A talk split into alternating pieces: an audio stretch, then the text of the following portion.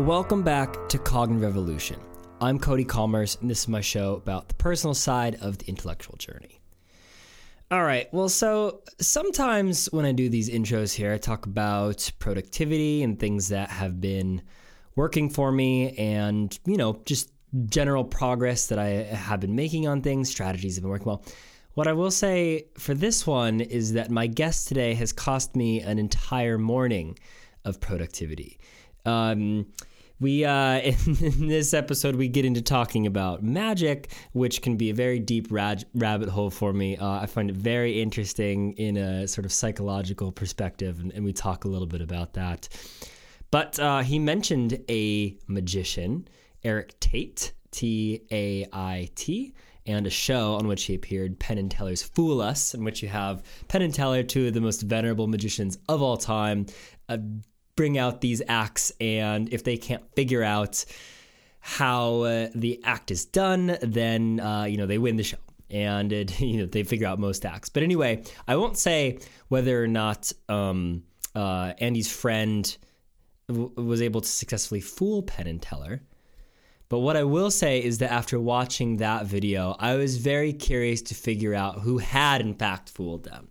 And so I've spent the last hour or so watching these 10 minute acts where these incredible sleights of hand take place and uh, Penn and Teller go on to, you know, rhapsodize about how incredible and, and profound and, and, and everything. And it's been a very enjoyable morning. Have not gotten very much done.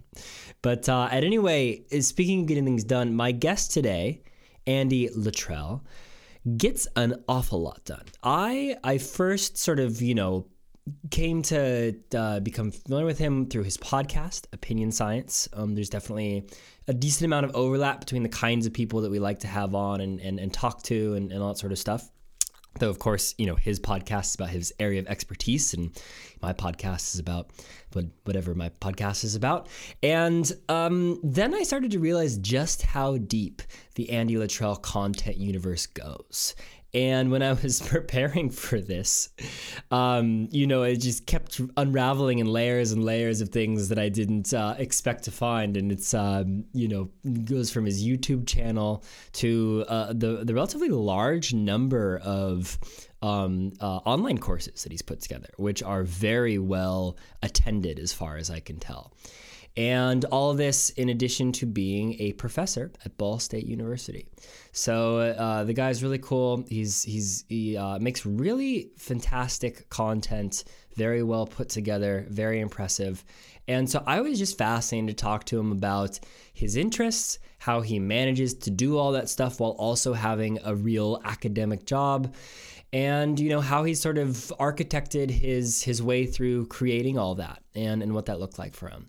And so it's fascinating to talk you know different aspects of uh, trade in terms of podcast it was very fascinating to hear about his background as a magician and performer and how that has influenced the way he's gone about doing his work as an academic and broadcaster and, and, and YouTuber and everything like that. So he's just a fun guy to talk to, lots of interesting stuff to say, and um, has, has, you know, excellent notes on the craft and science and, and all that stuff. So it was a fun conversation, and I'm looking forward to sharing it with everyone. Without any further ado, here is Andy Luttrell. So the, the first question I usually like to ask people is, is where did you grow up? Sure. So I, I have done a little bit of a binge on your show, and so I have some sense of where this is going. So I, I was prepared. I was like, how am I gonna? How should I talk about where I grew up? um, uh, so I, I, grew up in Mount Prospect, which is a northwest suburb of Chicago, and was there. I mean, my parents still live in that house, and that is sort of a, a, a, nice place to grow up and be sort of insulated from the world in some ways, but also have access to a bunch of cool resources. Um, and yeah, was in the outskirts of Chicago my whole upbringing and haven't really, except for like a uh, an ill-conceived bout of art school in Savannah, Georgia for two quarters my freshman year. I've pretty much stayed in the Midwest ever since. That's super cool. What were you doing? What were you doing in art school? What were you? What were you so, attempting to do? yeah, my I thought I was going to do animation. That was my big passion. Like in high school, I really got into.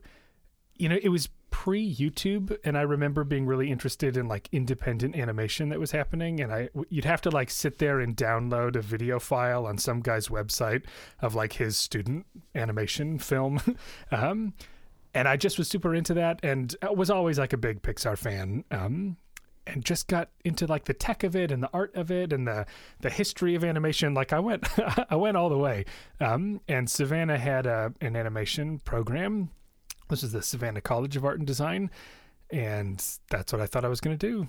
And I got there, and it was this sort of like weird Neverlandy place where no one was really doing anything, and it was nice out all the time, and you're just sort of hanging out. Uh, you'd like do art projects, and there was like no class on Friday so that you can do your studio work, and it was just this weird. I, I like. I don't think I was quite ready for that level of freedom. Like there's a certain amount of freedom you get when you go to college, but this was just kind of like, hey, I don't know, you guys want to just like your homework is to choose some colors. like, all right. That leaves a lot of extra time this weekend, I guess. um, but that's what I wanted to do was animation. But I, I pretty quickly realized that the lifestyle of that did not fit with me. Because um, like the, the reality of doing animation is you'll work like a week, a full like a full work week on like 7 seconds of footage. And I was like, um I, I don't know if that's how I can do things. And I really did miss like I, I was fairly good in in school, like in high school, and I was sort of missing that academic piece of the puzzle. Um, and I found myself like really itching for that. And so after a couple quarters of art school, I was like, you know what? I still enjoy this art form. I still will engage with this world, but um, I, I don't think this is the long haul for me.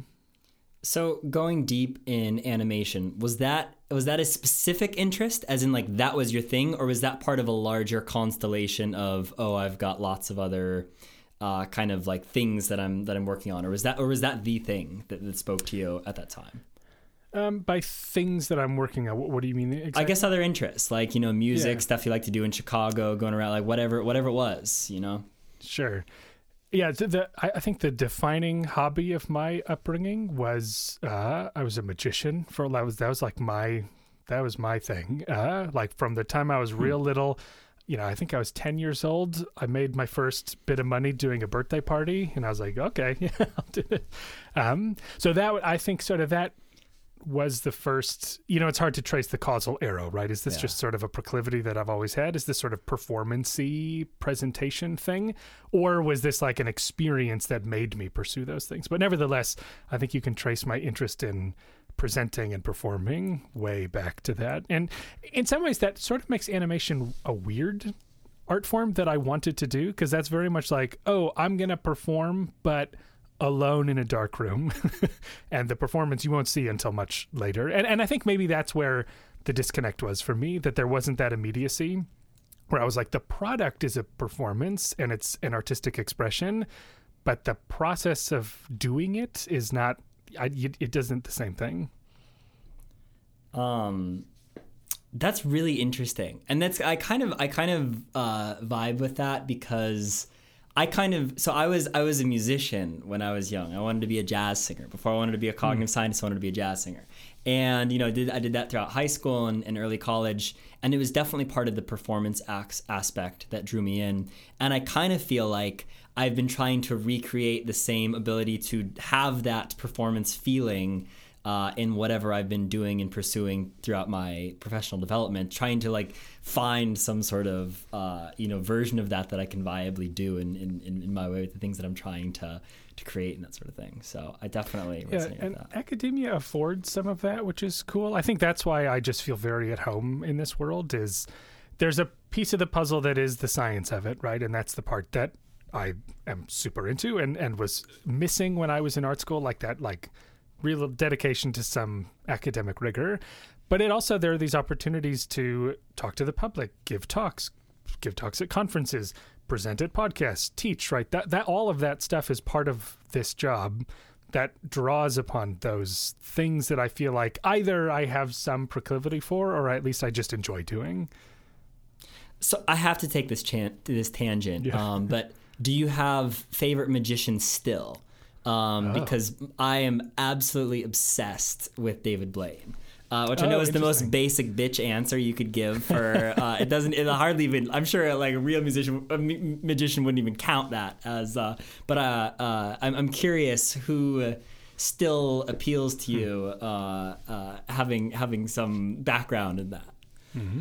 Uh, So I think I think maybe your assessment of choosing David Blaine is correct. However, I do think that that he deserves a lot of credit for really bringing magic into the mainstream in a way that was completely different from the version of it that had been mainstream, right? Like your Doug Hennings and your like big theatrical productions that were on TV.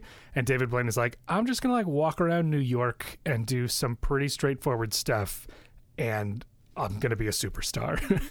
um, so I, I think he deserves a lot of credit for that. Um, I don't know that he's really doing a lot these days. Um, I, I, may, I don't know. I, I'm not really sort of in that world as much.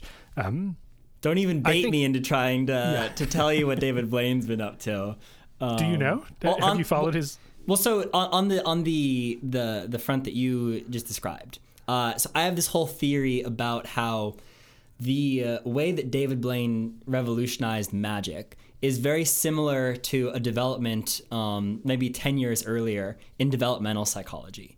Uh, Where what David Blaine did, like like you were describing, pre, what magic was before David Blaine was it was about the presentation on stage. So you have the magician, she does something, and then there's ta-da, there's the prestidigitation flourish and then that's uh, what happens and then the insight is no no no okay so what's interesting about magic is not what the magician's doing it's what the audience's reaction to it is. And so that's the point of being on the street of new york uh, is that now instead of okay yeah whatever david blaine's up to that's fine but let's look at this person who just saw him do this effect whatever it was and is now going apeshit um, and if you look at uh, uh, how developmental psychology uh, changed uh, from Piaget onward, so Piaget was like, oh, well, you know, here's all my theories about, um, uh, uh, you know, the way infants uh, perceive their world and that sort of stuff.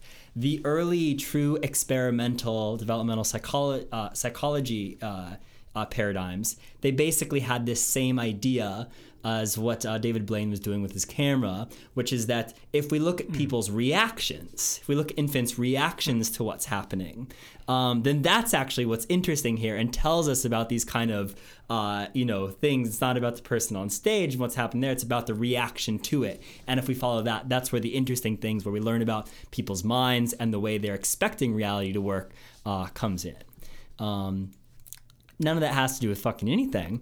Uh, No, but I, no, but it, I, I never thought about that. So I think your take on the David Blaine revolution is right on because I mean I've heard plenty of people make the same sort of claim. I In obviously some didn't ways, that it's yeah. uh, what's that? I obviously didn't make that up myself. Uh, Okay. like people who know things about mean- magic, uh, like I, I lifted that from them.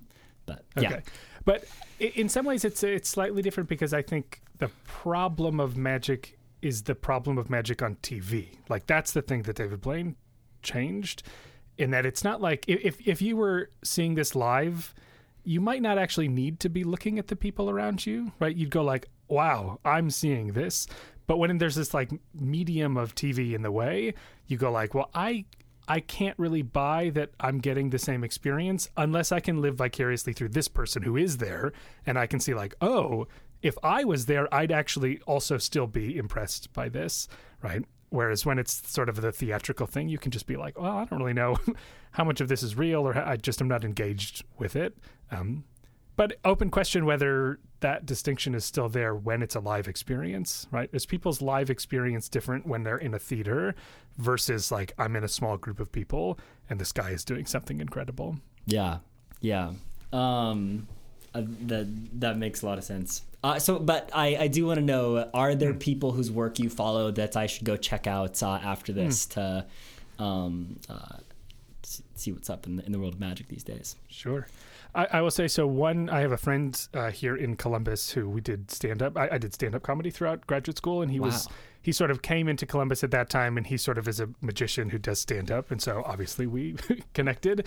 Um, and he recently qualified for this like grand it's like the Olympics of magic, um, and his name is Eric Tait. Um, he was on the Penn and Teller Fool Us show a few years ago, um, and he's just like a just a very solid like knucklebuster card magic guy um, who's just doing amazing things. So uh, shout out to, to my buddy Eric on that one.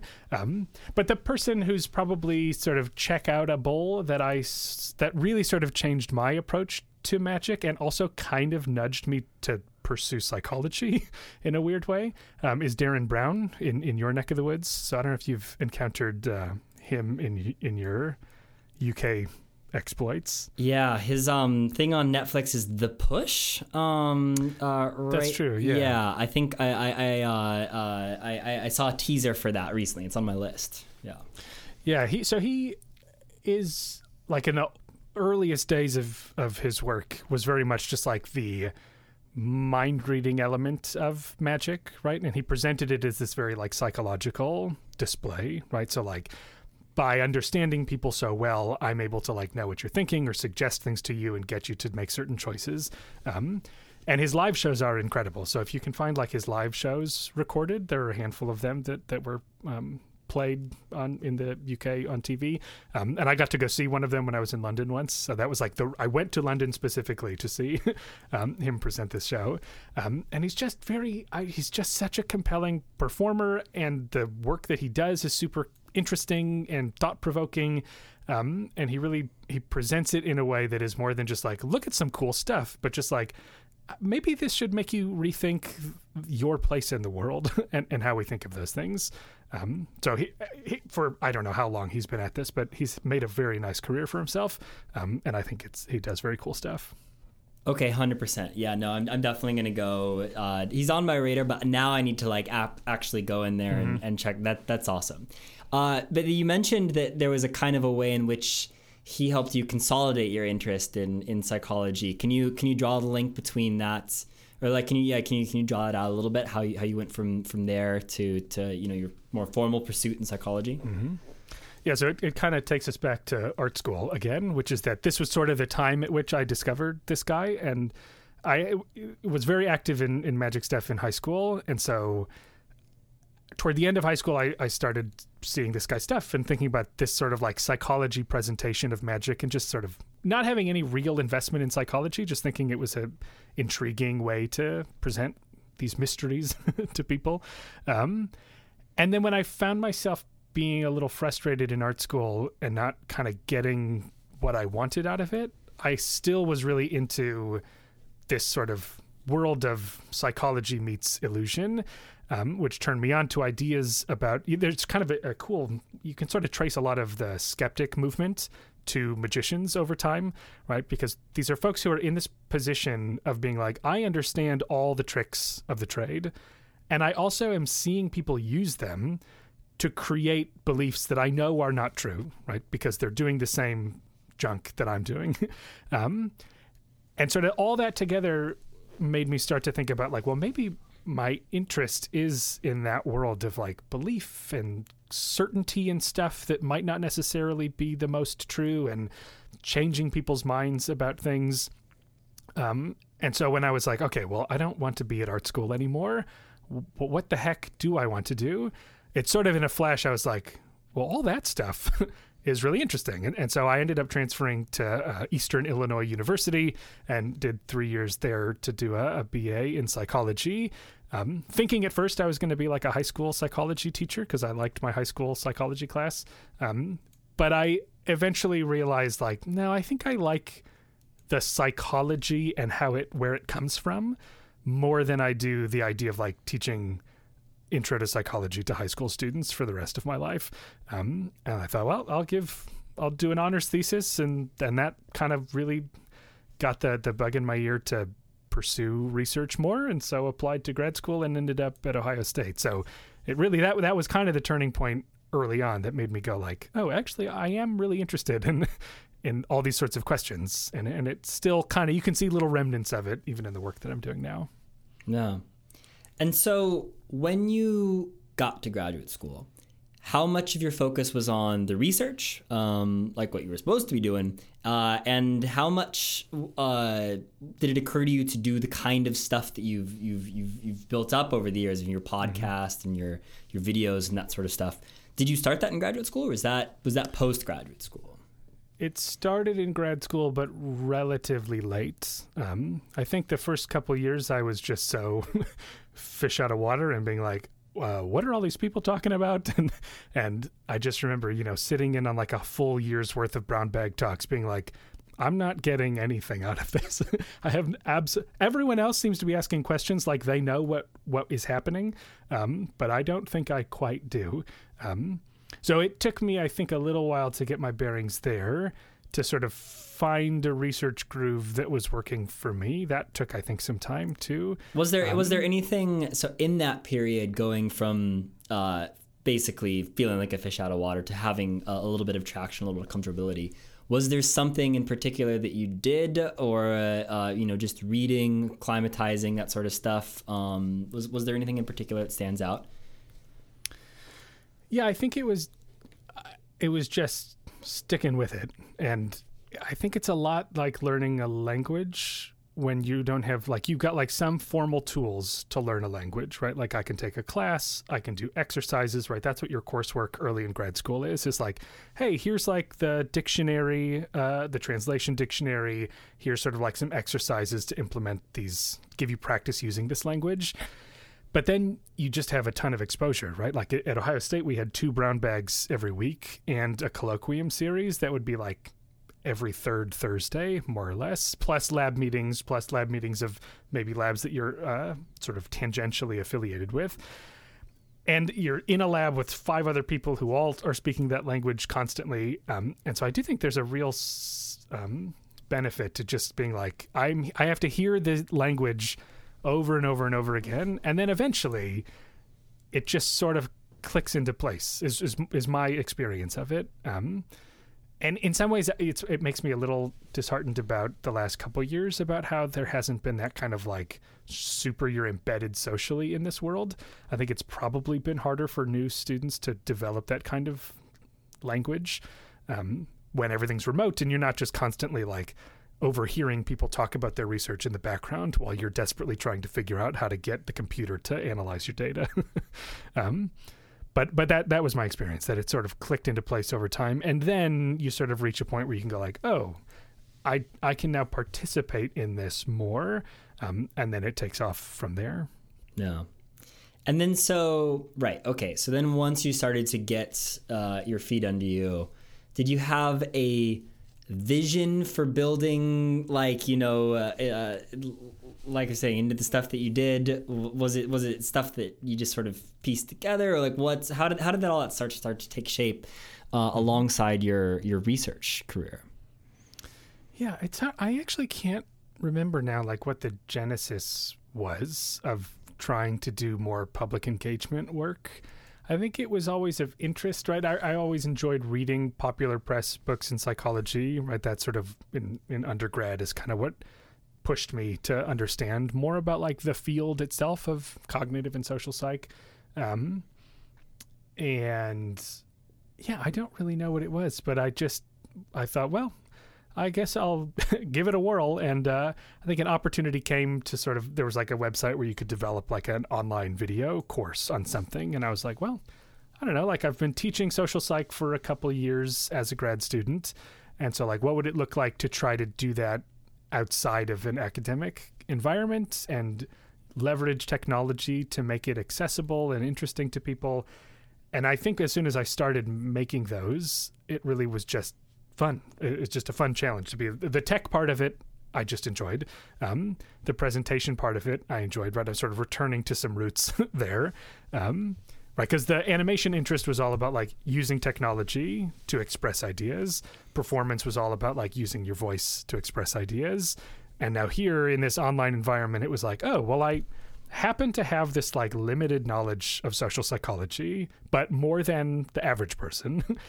and I'm interested in using the tools and skills that I've developed to express those things. And then once that started getting rolling, then I thought, well, well, YouTube is sort of this like, you know, reaches the whole world. Um, what would that look like to try to do that? And it really took a while before I got into podcasting, even though that was always something I was interested in.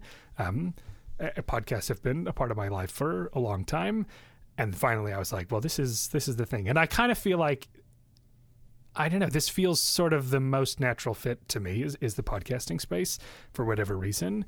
Um, I, I've certainly sustained it maybe a little more than I have some of the other projects. Yeah, so I want to break down the Andy Luttrell universe kind of like one piece at a time because that was mm-hmm. like that was something that I was I was quite shocked when I was researching your work uh, in preparation for this interview. Because like I know the podcast and I was like okay I don't know this guy this guy seems pretty cool. It's like let's talk to him. Let's let's uh, let's see what he's about. And then I kept like digging through the archives of stuff um, and I was like oh my god the like level the like the quantity and quality of, of content that you've put out through the years is I I I'd like I'm hard pressed to think of anyone else. Uh, certainly, you know, someone who's a fucking professor uh, that that has done that. So I want to I want to sort of go through. So it sounds like the first the first thing that you tried your hand at were your online courses, which you have, um, you know, I think what was it, was it originally through Udemy, and then mm-hmm. um, uh, more recently through Knowable um, if that yeah. if that sounds right. Um, and uh, it looks like that it, a lot of people have taken your your courses on there. There are like thousands and thousands of, of reviews, which I imagine is a, a, subset of the number of people who have, have taken the course.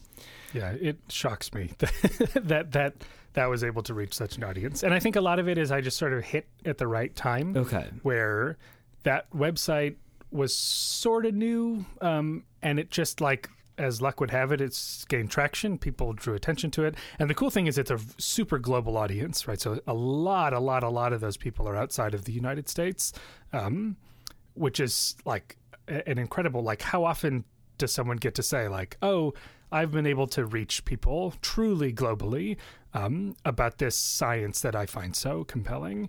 Um, so, yeah, and there was really no s- strong psychology content on that website when mm. I hmm. got into it. And I think it just sort of worked out that like as that service grew, um, and now they're like in all these companies all over the place. So like businesses will use it, this service as their training.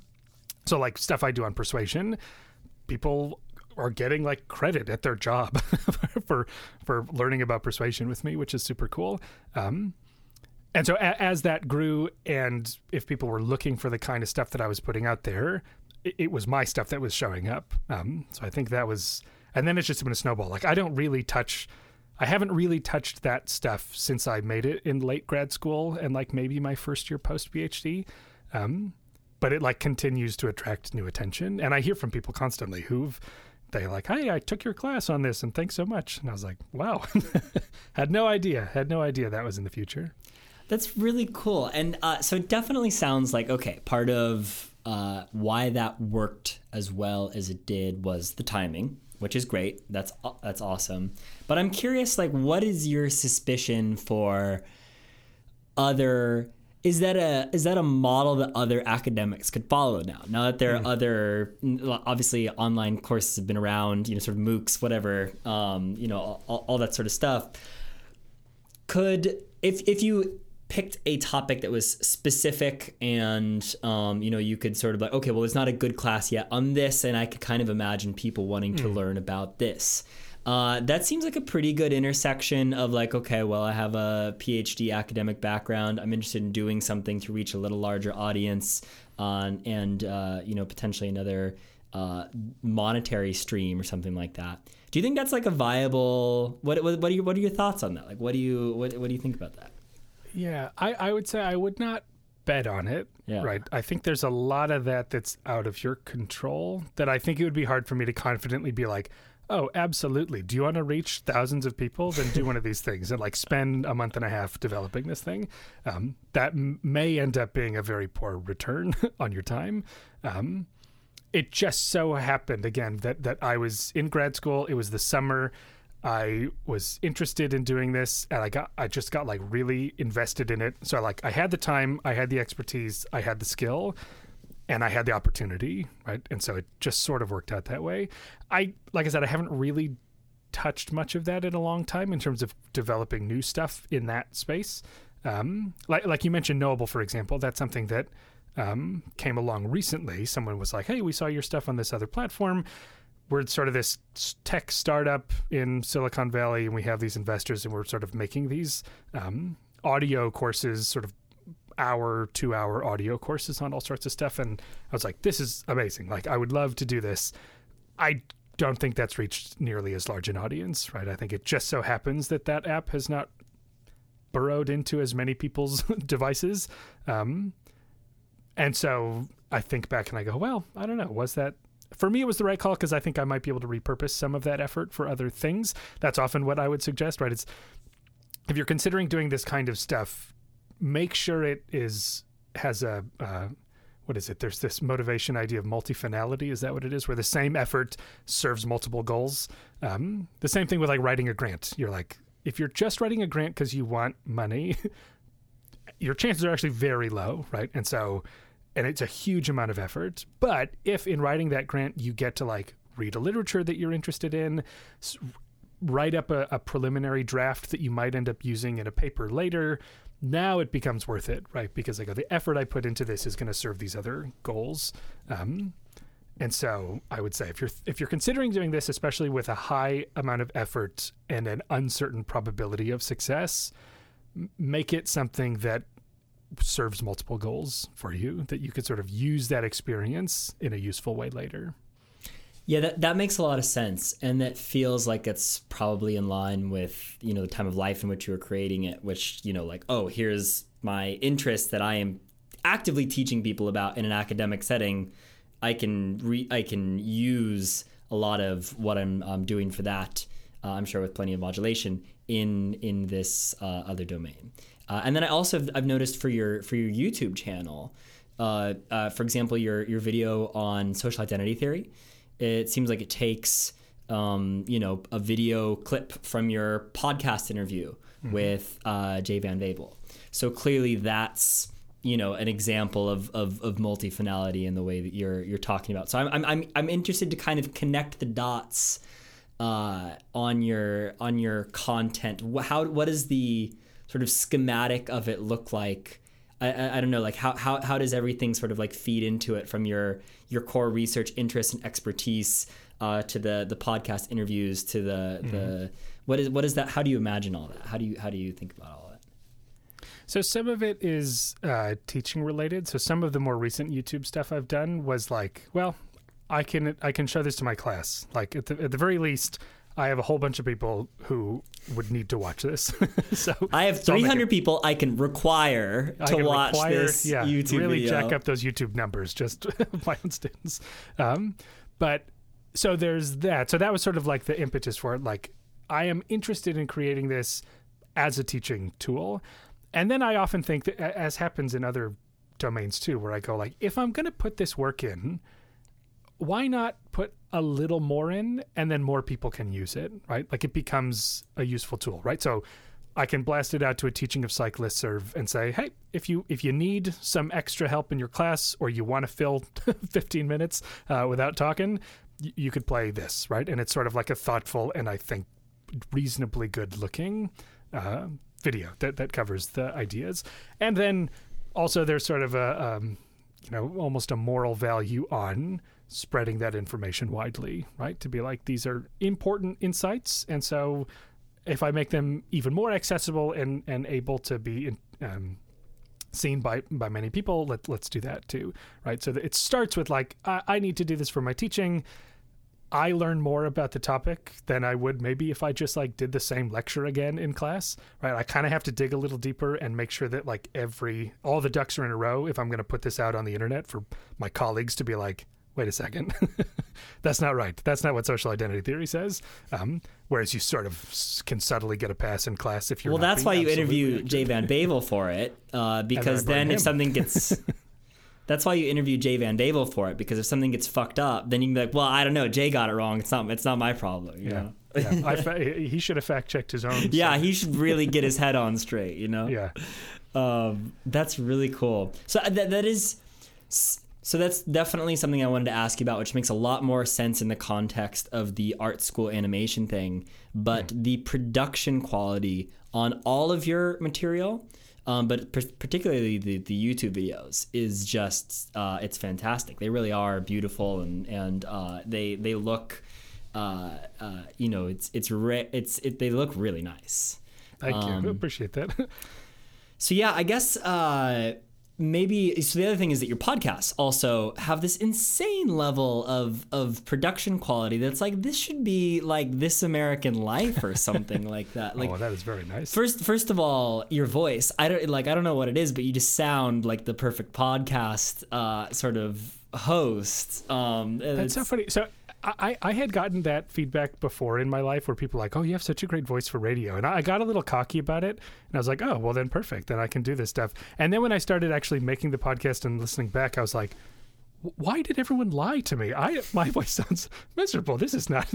I should never have gotten into this. And yet, you know, many episodes in, I, I people still nicely say stuff like that. So appreciate it. That that is the part of the puzzle that I don't really have control over. But uh, I, I'm glad that it lends itself to that that medium. There is a huge asymmetry though between one's perception of, of the qualities of one's own voice and the the you know perception other people's perception of of that voice. Um, and uh, certainly, uh, we all think our own voice sounds stupid in a way that other people evidently don't, because they don't just like come up to us and be like, "Well, you know what? You you sound like a you know you, you, sound ridiculous." But uh, there also are like. Uh, some of the um, like Stephen Dubner for Freakonomics and um, uh, for This American Life, uh, Ira Glass, they both have kind of weird voices. Like objectively, they kind of have nasally, kind of nerdy, uh, you know, sort of voices and that sort of thing. So there is there is something though about having a slight flaw to your uh, uh, to, to however you speak that this for some reason clicks really nicely with uh with, with listeners for whatever reason. I've I've seen folks who try to like um, you know use a, a professional voiceover person to like you know I'll write the episode and then someone else reads it. And I go I am so disengaged by this because it's just like it just what, um, oh, is this a movie trailer? Like what what am I listening to? Like I want to hear the story from you. Like you know a story. Yeah. I want to hear that story from you and I want to feel like you're a person who's who's connecting with me which is why you know it, I've been a fan of this American Life forever as I think probably anyone in the podcast space ought to be. Um, but I could never really lock into the stories that were like someone reading an essay they wrote and I always was way more checked in to the more like reporting conversational stuff. Um, and I think it's for that reason. I and, like same with books on tape. Like I, I can't read like a highly produced book on tape, but I love it if the author, him or herself, is reading their work. Um, there's a clear difference that that you can pick up of like, is this your story to tell, or am I? Are you just saying something that is in front of you? Yeah, yeah, yeah, definitely. Um, so I, I, I guess uh, as someone who does podcasting, uh, I'm curious to know uh, some of the details about your your process, especially the writing of your introductions. They're really they're really high quality. Um, so I guess I just sort of want to hear more about for you when you uh, go from having a guest, like you know, sourcing a guest to producing the episode. What is your sort of pipeline in there? What is it? What does it look like? What is the what is the how is the sausage made? Sure. It's funny you mentioned the intro. That was I was going to compliment you specifically on your intros because what I feel I lack is a conversational tone in the intro. I got like I would love to just sort of like freewheel it and just sort of like let people know where I'm coming from and just sort of catch people up. And, and maybe it doesn't even have to be about the interview that they're about to hear, but it's just sort of like this the story that sort of moves alongside the podcast. Um, so I really love that that you're able to pull that off and to do so in a way that doesn't go too long. Like the trouble I have had in doing stuff like that is you record it and you're like nailed it and then you listen back you're like this is 10 minutes and I basically say one thing.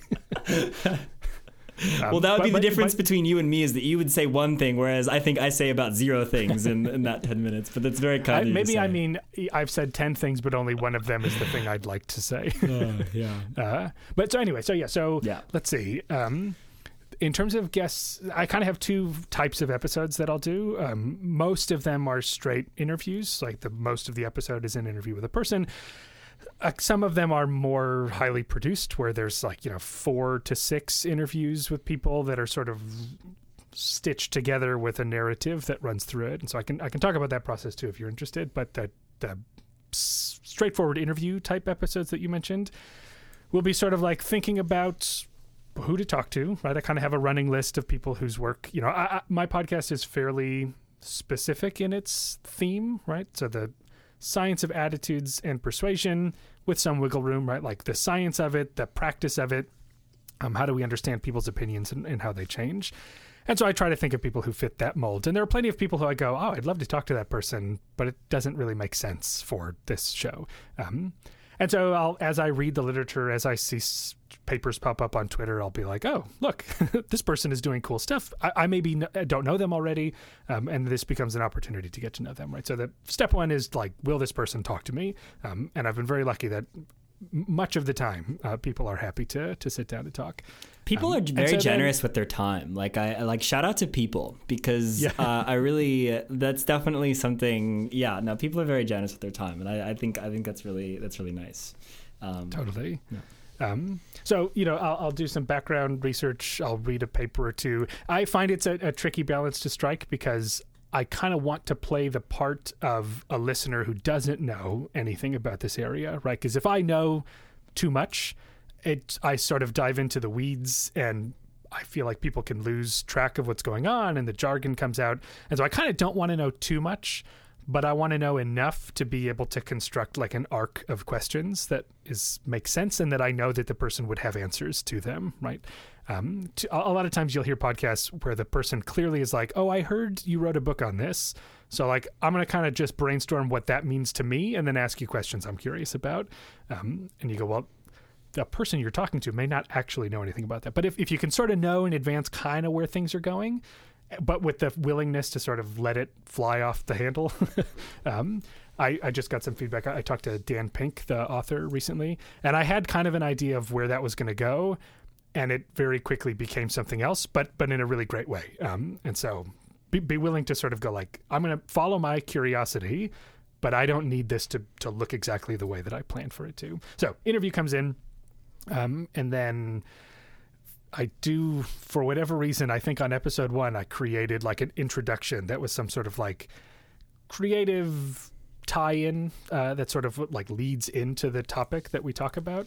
Um, and I sorry before we this, before yeah. we dig into the intros, can I take my pause to ask you about interviews and that sort of mm-hmm. stuff? Mm-hmm.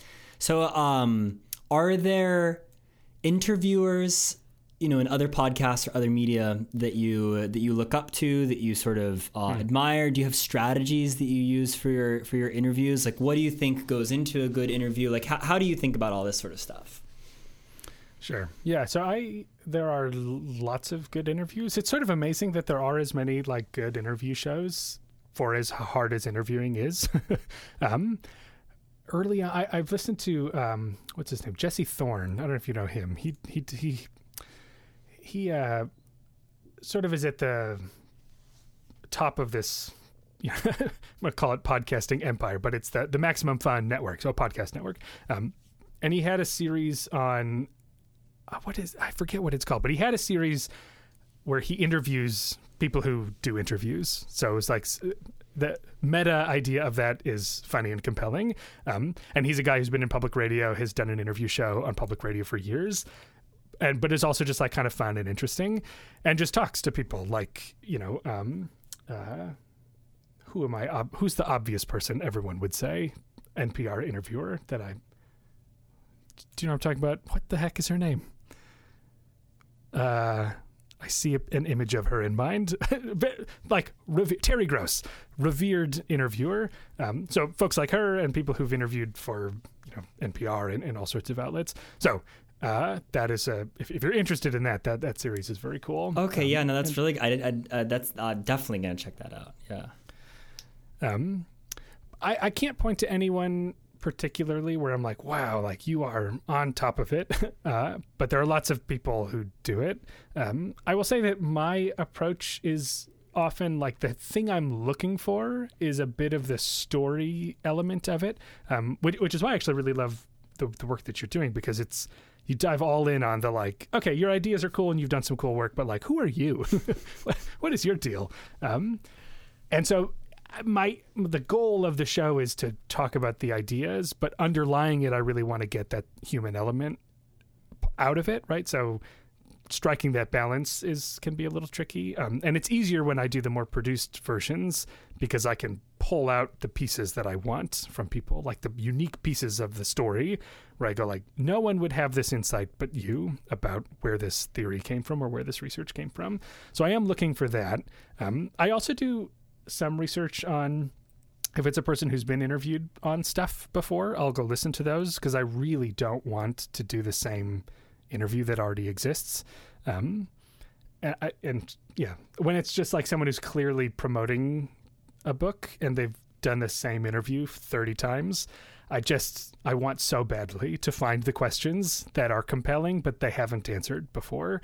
Um, so those are sort of the, the things I look for, right? Stories and stuff that you wouldn't hear anywhere but my show. Um, so that that's I'm no pro, right? I've only been doing this for a little while, but my my process that that's the process. Like it, yeah, yeah, cool. Um, intros. You're gonna Mm-hmm. you're gonna say a little about that. Yeah, so it's a little frustrating that I started that as a thing because then I have to do it every time to come up with like, okay, how do I what's the hook on this one? And if you listen back, there are a couple where I really phoned it in. there's there's a pretty flimsy uh, intro, but other times it lends itself to like something that's going on in the world or or a personal experience that I've had, right? And and that's part of it too where you know that comes from sort of the stand-up performance stuff where it's like well let me tell you about me and something funny that happened to me and it actually is related to the thing that we're going to hear about right and hopefully that's a story that you can connect with and be like oh i've done stuff like that too and like i'm curious now to know more about what the scientist says about my my follies um, and then some of my favorites are when I do an additional tiny interview for the intro. Um, so when I talk to a political campaign manager about, you know, how do you run a political campaign? How do you persuade people to vote for a candidate? And I was able to find someone who was running for local office at that moment. Um, so someone who was running for judge in their county um, and who was like actively campaigning and trying to get his name out there. And so I was able to talk to him very briefly about like, hey, you're a person who's doing this. Like, what are the challenges? Like, I'm about to talk to the pro who like has done a million of these, but what does it feel like to be the guy who's actually having to be in the middle of it? Um, and when I talked to a film critic, a friend of mine from art school actually, who is a filmmaker now, I talked to him about like, as a filmmaker, what do you think of film critics? like, are they good? Or what's the do they are they a, a good in the world? Are they an evil in the world?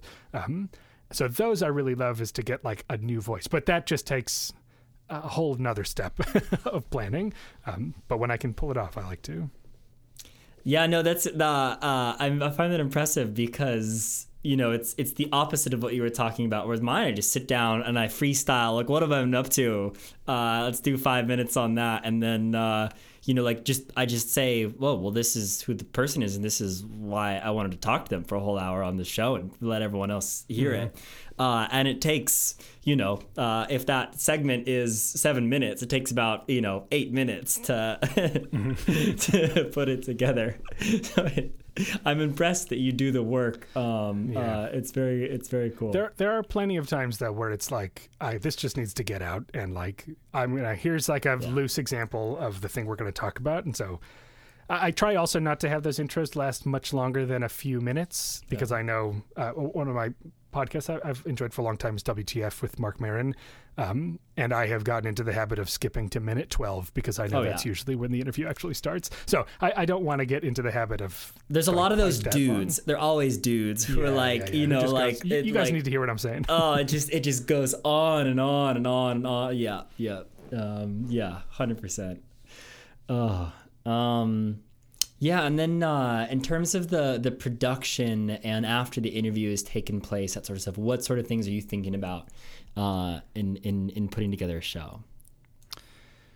So it's pretty the nice thing is it's pretty much just three parts the intro the interview and then like a one to two minute outro um, which doesn't change very much from episode to episode um, the bulk of the editing work is going back through the interview and cleaning some stuff up, right? So if I'm coughing or if I don't really love the way my laugh sounds uh, at one point, drop that. um, do folks the favor of dropping ums and uhs and long pauses and things like that. Or if there's sort of like a long stretch that doesn't actually make sense, or it's sort of getting a little too in the weeds, or I'll sort of find a way to drop that in a way that nobody notices. Um, so that is the bulk of the work on a normal episode is just sort of cleaning up that interview to make it more listenable, doing a little bit of audio finessing, and then slapping the intro and outro with the music on. Um, and that's pretty much it. So luckily, I've I have like a pretty good template for a typical episode. The bigger ones, like the contact hypothesis one that I think you said you listened to, Yeah. um, that just took too long because that is, you know, I think probably four people I talked to for that episode, um, plus a bunch of research and writing the script, me recording the script, so editing my own takes of the script, uh, editing out the pieces I want from other folks, putting the sound bed underneath all of that. Um, and making it sound fairly seamless for an hour straight. Um, that that takes some time, but I really love it. Like that's the that's the creative technical challenge um, that really makes it fun to do. But it also makes it like such a possibility for complete failure, right? Like I.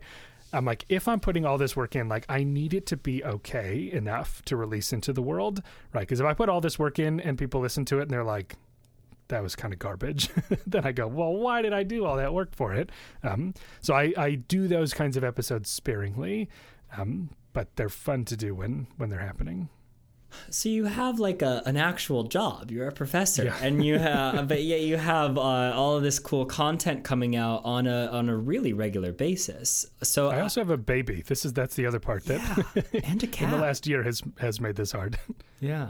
Um, wow. Well, Mazel Tov, first of all. Um, but uh, so tell me about your time management process with that, because that's definitely something I thought a lot about before I started this podcast. Because it was right before I was beginning graduate school. And It's like, okay, so like number one criterion of success in this podcast is like not having me fail graduate school because of it. Um, So that was something I was really sensitive to and like thinking about how I want to do the show. And so I'm curious, uh, you know, as someone who has even way more going on than I do, like how do you balance all that stuff, especially at the level of quality that you're trying to achieve? Um, before I do, did you say you started your show before grad school? like like the the month before like Okay. like like i was starting graduate school in october and i think the i started you know like taping the first interviews in like august or something like that Wow. Yeah, I was just listening to the Susan Fiske one this morning, and I was like, "What a bold move!" I, like I knew you had like just started grad school, and you're like, "I think I'm going to talk to Susan Fiske," and I was like, "Wow, kudos!" That, that, um, yeah, and and I mean, because where are you? Are you? You've completed two years. Like how how long? How long has it been since you started? Two Uh, years. two years and i'm in my final year You're in your final year. yeah in I england how that how in, it works over there. in england it's it's three years which is ridiculous you can't do a good you can't do yeah. a good phd in, in in three years but the basic idea like in, in theory what it is is that uh, a us phd approximately five years for psychology. First two years are dicking around. Then the third the, the, which is i think you exemplified. Mm-hmm. um, and then the, uh, the, the the final three years like okay i'm actually gonna uh, and in theory what happens in the, the in, in england is that you come in with a much more fleshed out research proposal which no one follows but that's the concept. And then so you just cut straight to the, the three final years. Um, so in, in theory uh, that's, that's that's what happens but yeah i'm, I'm on track to, to to finish up this year Wow. N- Nevertheless, to to be fairly new in, in this world and talking to all the amazing people you've you've had on the show, that's good. I mean, I feel a little more secure doing this having a job, right? So I have I feel like I have some cachet behind me to be like, hey, I'm a legitimate person, um, and so like I feel a little yeah, I feel a little more encouraged to go for some folks who I'd really love to talk to, but I may not have tried, you know, years prior. Um, but but you went for it. So I, again, I, I feel like uh, as a graduate student, I'm so much of an illegitimate person that I get like a level of, of charity or generosity. Um, because the way that I, so I, I, I've always maintained the number one thing that will make my show good or not good is the cold email that I send, right? Because that's the extent to which I can sell, you know, e.g. Susan Fiske on coming and talk to me. And if I shut up for most of the time, she'll just say interesting stuff. Uh, and hopefully the, the show will be okay.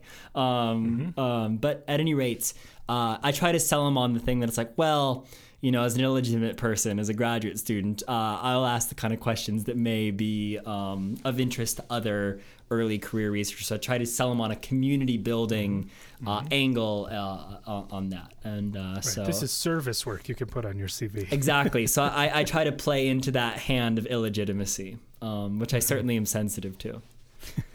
But but now that you've had folks, you can say things like, you know, you, you know, I've talked to so and so and so and so and so and so, and I'd really love to get your take on this and that, um, and that. So I think the f- first handful of like real recognizable names that I had was then when I was able to start being like, hey, I've had these, I've talked to these people.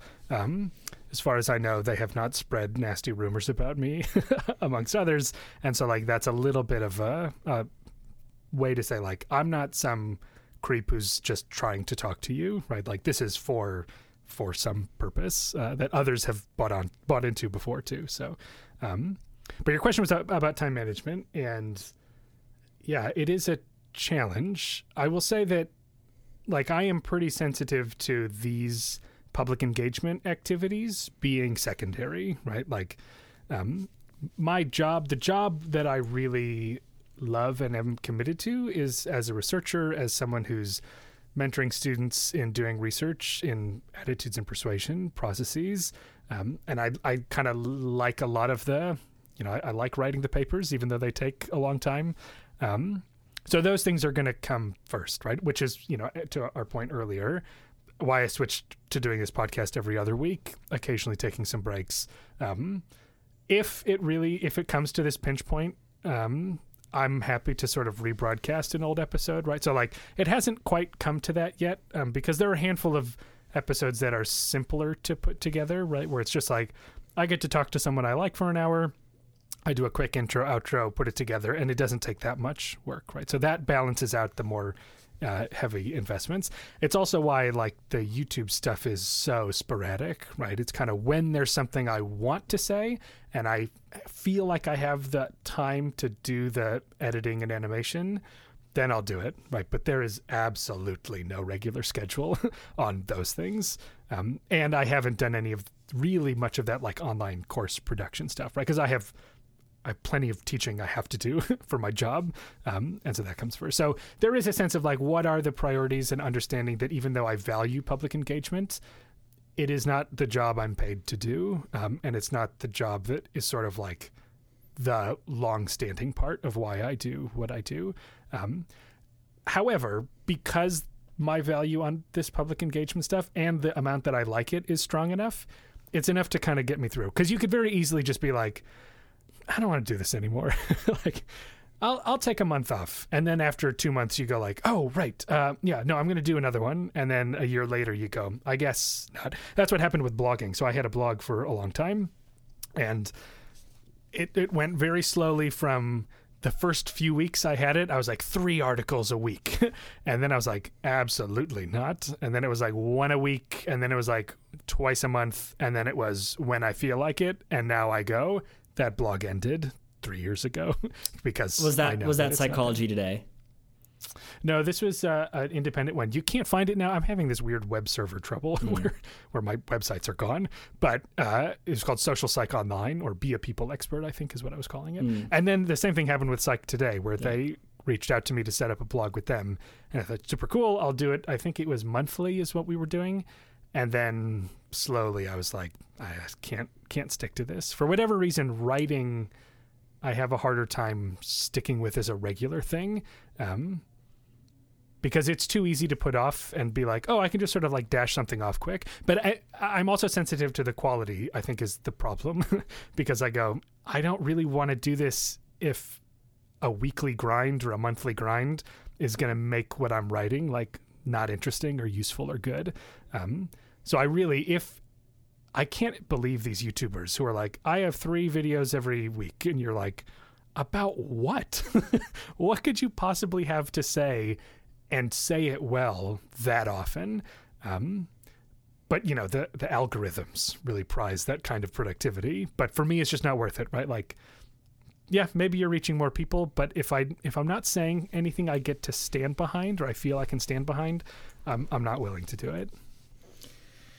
So um, one thing I, I'd like to ask about is you know, if, if you're a graduate student or someone, you know, sort of early on, like academic background, interested in psychology, and also interested in how to have it make sense to other people and have other people engage in it. Um, if you were starting off today, if you were in a position, you know, sort of like me in in in in, uh, in graduate school and, and, and looking to do this stuff uh, as a part of your career going forward, what's what do you think are the good time investments now? What do you I, I like? How, how would you begin to to think about that? Hmm. Yeah, so my advice is usually to do it, right? If you're interested in doing it, just do it. There's no there's nothing to stop you. Don't sign on. Don't let go, I'm I'm to do a weekly podcast. Well, I don't mean I know that's what you did, but I probably would not advise that.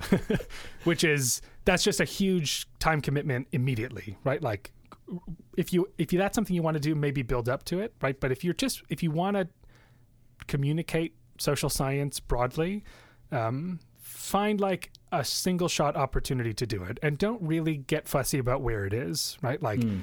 Don't adopt this like if it's not the Atlantic, it's not worth writing, right? Like even if it's a blog that a hundred people see, great. I mean, y- you need that. In some ways, this digital age is such that it's hard to start doing something that will take time to get good at because that stuff is now like the thing that defines you, right? So if you try to jump into deep too quick and you're not ready, it, it might be harder to get opportunities again later, right? If you're like, oh, I've written for this place, but like it's not very good, or, uh, you know, you, need to sort of try and fail at a small scale. Um, and maybe that's like given a talk at the library. Like I've seen some people do that. Um, you could sort of like present like, here's some like interesting stuff from social psychology as like a public talk or a, a Zoom talk for for a community organization, or like I said, writing for a smaller blog or making a YouTube video just to make it. Um, I, I feel like those are the ways to just be like, try like, what would it feel like to do the stuff you're doing in grad school? But for people who have no idea what that stuff is already, right? So like you just kind of need to build that skill first, and then you can level up. Um, one place I would love to see more of this happen is TikTok. I am not some giant. I, I think I've opened the app three times on my phone, but I know that there's like a bubbling science communication community on TikTok that's doing some cool stuff of like using that medium to convey science in a compelling way, which is probably l- relatively low investment. Um, and you know, it's like a, a, minute, right? Like make a one minute video about something, uh, and just do that like a handful of times and try to build that up. So, my advice would be to generally just like jump in, try it. Don't get too worked up about like reading a bunch of books about how to write science articles or trying to like master your skills first. Just like do it, but do it in a venue that you're not committed for some like giant project is generally what I would say. Yeah, no that that that sounds really spot on. Definitely the way it makes sense to me is that you start off with your opportunities that you have in front of you, whatever scale mm-hmm. that is, usually uh, you know something something modest. And then you you do little by little okay like well what, well, where am i going how am i going to build on that? How am i going to do a little bit more than that? How what's okay i tried this i liked this about it i didn't like uh, this about it. I'm going to have that be reflected in my next step of, of what i aim for. Oh i know a little bit more about the landscape of how one pitches uh, articles to um, you know magazines that sort of stuff. That was a big thing for me because i know the center of what i want to do is writing. And uh, you know, so okay, first uh, experience, first opportunity to do that was Psychology Today blog, uh, which is a surprisingly common experience uh, for mm-hmm. lots of people who want to do psychology writing. Like for example, like Adam Grant, like that was his first um, thing there. Scott Barry Kaufman came to it later, um, that sort of thing. Um, but lots of people have come up through this. Uh, uh, it's quite an illustrious list. But um, but at any rate, uh, and then it took me. It took me like. I, I, I consider myself a very slow learner. Uh, and it took me years to land a, uh, um, a, a pitch in a magazine somewhere. Um, was just really just doing a just terrible um, starting off. But uh, but yeah, no. So I, I like that a lot. Um, And one of my favorite things to do too is if you go on YouTube channels that you like and you can go look at all their videos and sort from oldest to newest and watch the oldest ones on the channel. They're often pretty bad. Yeah. and and that's a useful thing to know, right? Cuz you can look and be like these people are writing books and they have like, you know, hundreds of thousands of followers on this thing like I want to do that. And you go like, well, look at what they were doing 10 years ago because it looks a lot like what you're going to get yourself into and they had no good reason to keep doing it but they just did and now they're in this place right so it is a it is a numbers game it is a sort of persistence game um, you you can't expect to you know generate an enormous audience immediately um, if it's something that you've never done before Hundred percent. That's a that's a lot about how I've thought about what I'm trying to do. Is I look at the kind of people who are executing what I eventually want to do at a high level, and then I say, well, when they were young and naive and had an exceptionally modest skill set uh, to to do something with, what were the things that they were doing? Uh, and the the pro of that is you know exactly what you said. There's a general principle of well, you just, you got to build from somewhere.